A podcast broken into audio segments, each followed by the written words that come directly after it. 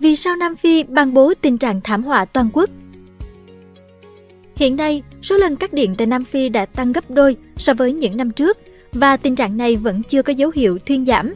Điều này ảnh hưởng nặng nề đến các hộ gia đình và doanh nghiệp. Chính vì vậy mà Tổng thống Cyril Ramaphosa của Nam Phi mới đây đã phải ban bố tình trạng thảm họa toàn quốc nhằm đối phó với cuộc khủng hoảng năng lượng nghiêm trọng chưa từng có. Khủng hoảng năng lượng kéo dài Ngày 9 tháng 2 năm 2023, Tổng thống Nam Phi Cyril Ramaphosa đã tuyên bố tình trạng thảm họa toàn quốc để đối phó với cuộc khủng hoảng năng lượng nghiêm trọng chưa từng có. Người dân nước này đang phải đối mặt với tình trạng mất điện hàng ngày, ảnh hưởng nặng nề đến các hộ gia đình và doanh nghiệp. Tại thị trấn Soweto, thành phố Johannesburg, ông Thando Makubu, chủ xưởng kem Soweto Creamery, đang phải vật lộn để bảo quản những cây kem của mình trong bối cảnh giảm tải điện liên tục. Thật khủng khiếp, ông Bakobu nói với BBC. Nhiều lúc tôi còn phải dùng tiền lãi của mình để tiếp tục kinh doanh. Ông Bakubu lo sợ khách hàng có thể ngừng đến xưởng kem. Có những khách hàng cho rằng chúng tôi đã đóng cửa vì giảm tải điện. Tôi thực sự lo lắng rằng nếu tình trạng giảm tải trở nên tồi tệ hơn, mọi người sẽ không đến mua kem nữa. Đáng nói, xưởng kem của ông Makubu chỉ là một trong nhiều doanh nghiệp và hộ gia đình bị ảnh hưởng bởi tình trạng thiếu năng lượng ở Nam Phi. Thực trạng này đã dẫn đến các cuộc biểu tình nơi người dân hô vang, quá đủ rồi. Trên thực tế, khủng hoảng điện không phải là điều mới mẻ tại Nam Phi. Thực trạng này đã diễn ra được 15 năm.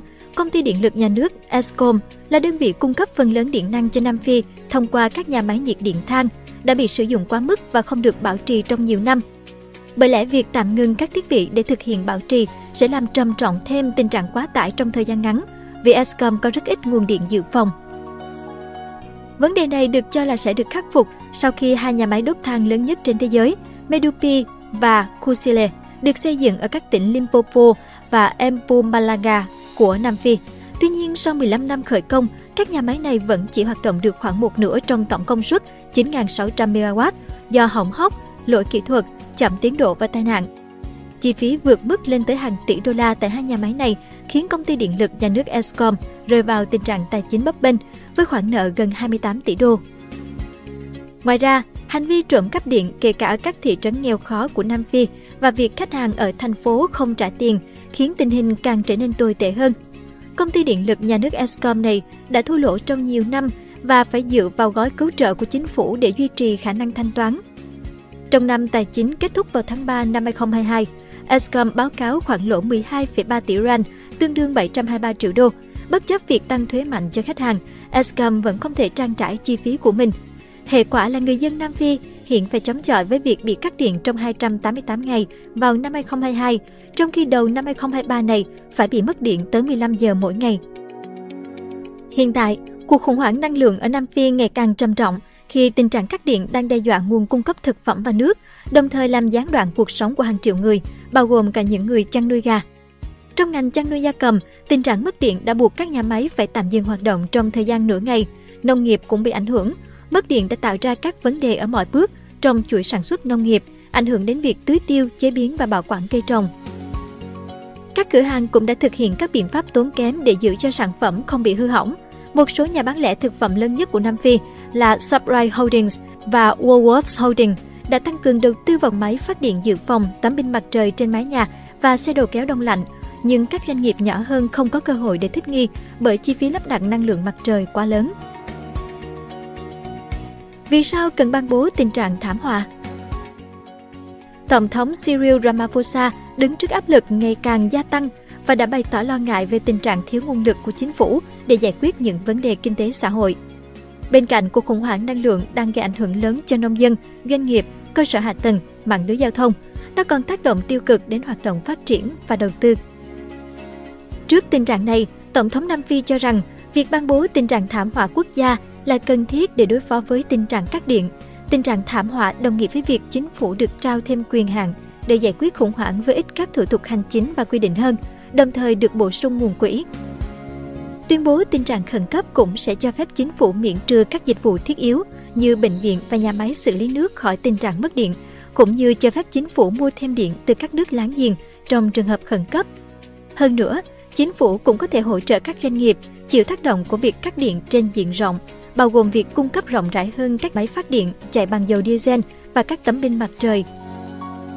Một số ý kiến cho rằng biện pháp khẩn cấp sẽ không tạo ra sự khác biệt nào. Nhà kinh tế phát triển từ trường kinh doanh Stellenbosch, Nathabisen Moleko cho rằng những gì đất nước cần vào thời điểm này là một kế hoạch hành động được chuẩn bị kỹ lưỡng, quyết đoán, với các mốc thời gian, mục tiêu và báo cáo tiến độ cụ thể. Có vẻ như những giải pháp mà Nam Phi đang có sẽ không mang lại bất kỳ kết quả nào nhằm thay đổi đường hướng mà đất nước đang đi. Một số người thậm chí còn tỏ ra lo lắng bởi việc ban bố tình trạng khẩn cấp sẽ giúp cho một số cá nhân trục lợi, qua đó làm trầm trọng thêm cuộc khủng hoảng lần này. Trước đó vào năm 2020, tình trạng thảm họa cũng đã được áp dụng tại Nam Phi trong thời kỳ đại dịch Covid-19 và đã xảy ra những vụ lùm xùm lớn. Tổng kiểm toán quốc gia Nam Phi khi đó cho biết, ông đã phát hiện những điều đáng sợ về việc tài trợ quá mức và khả năng gian lận trong việc sử dụng quỹ cứu trợ Covid-19, bao gồm việc một số thiết bị bảo hộ cá nhân được mua với giá cao gấp 5 lần so với giá mà kho bạc quốc gia khuyến nghị.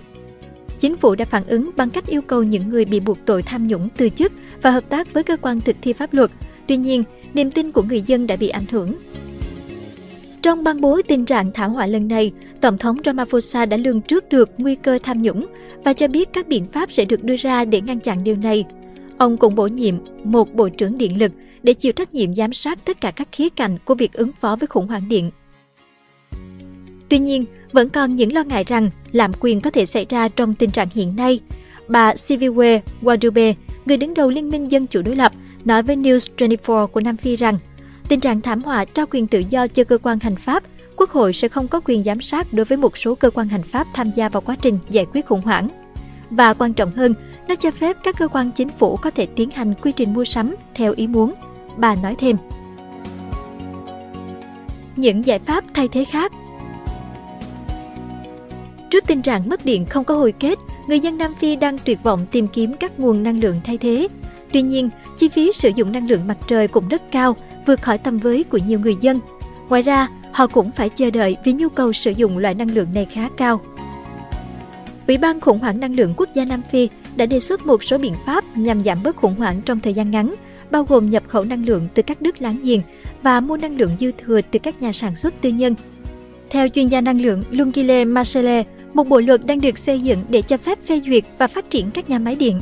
Chính phủ nước này gần đây cũng đã phê duyệt các dự án năng lượng mặt trời và năng lượng gió mới. Theo công ty quản lý tài sản tăng trưởng tương lai có trụ sở tại Cape Town, chương trình đã thu hút hơn 209 tỷ rand, tương đương 12,3 tỷ đô, đầu tư vào khu vực tư nhân tính đến năm 2020. Các nền kinh tế lớn như Mỹ, Anh và Liên minh châu Âu EU cũng đã hứa sẽ đầu tư 8,5 tỷ đô vào năng lượng sạch ở Nam Phi. Mới đây, EU và các quốc gia thành viên cho biết sẽ đầu tư hơn 280 triệu euro vào Nam Phi để hỗ trợ các cải cách về phục hồi xanh, đầu tư xanh và xây dựng tiến trình chuyển đổi dựa trên tri thức. Đây là hoạt động thuộc sáng kiến châu Âu của nhóm phục hồi xanh và công bằng dành cho Nam Phi vừa được ra mắt tại Pretoria trong khuôn khổ cổng toàn cầu Global Gateway. Sáng kiến được kỳ vọng sẽ giúp Nam Phi giải quyết các thách thức kinh tế xã hội cấp bách thông qua đối thoại chính sách và tạo thuận lợi cho đầu tư bao gồm kết cấu hạ tầng công cộng và mở ra hướng phát triển bền vững, kinh tế tuần hoàn, bảo vệ đa dạng sinh học cũng như chống biến đổi khí hậu. Tổng thống Nam Phi cũng cho biết một số nhà máy điện sắp hết tuổi thọ sẽ được tái sử dụng và chuyển đổi từ than đá sang năng lượng tái tạo, đồng thời công bố chương trình bổ sung nguồn điện bao gồm 26 dự án năng lượng tái tạo sẽ tạo ra khoảng 2.800 MW và kế hoạch đang đàm phán để nhập khẩu 1.000 MW từ các nước láng giềng. Tuy nhiên, Việc khắc phục các nhà máy cũ kỹ của Eskom và đưa các dự án năng lượng tái tạo mới vào hoạt động cần rất nhiều thời gian. Cơ sở hạ tầng lưới điện xuống cấp và những hạn chế về công suất sẽ tiếp tục là những trở ngại to lớn trong quá trình chuyển đổi sang năng lượng sạch ở quốc gia này. Cảm ơn bạn đã xem video trên kênh Người Thành Công. Đừng quên nhấn nút đăng ký và xem thêm những video mới để ủng hộ nhóm nhé!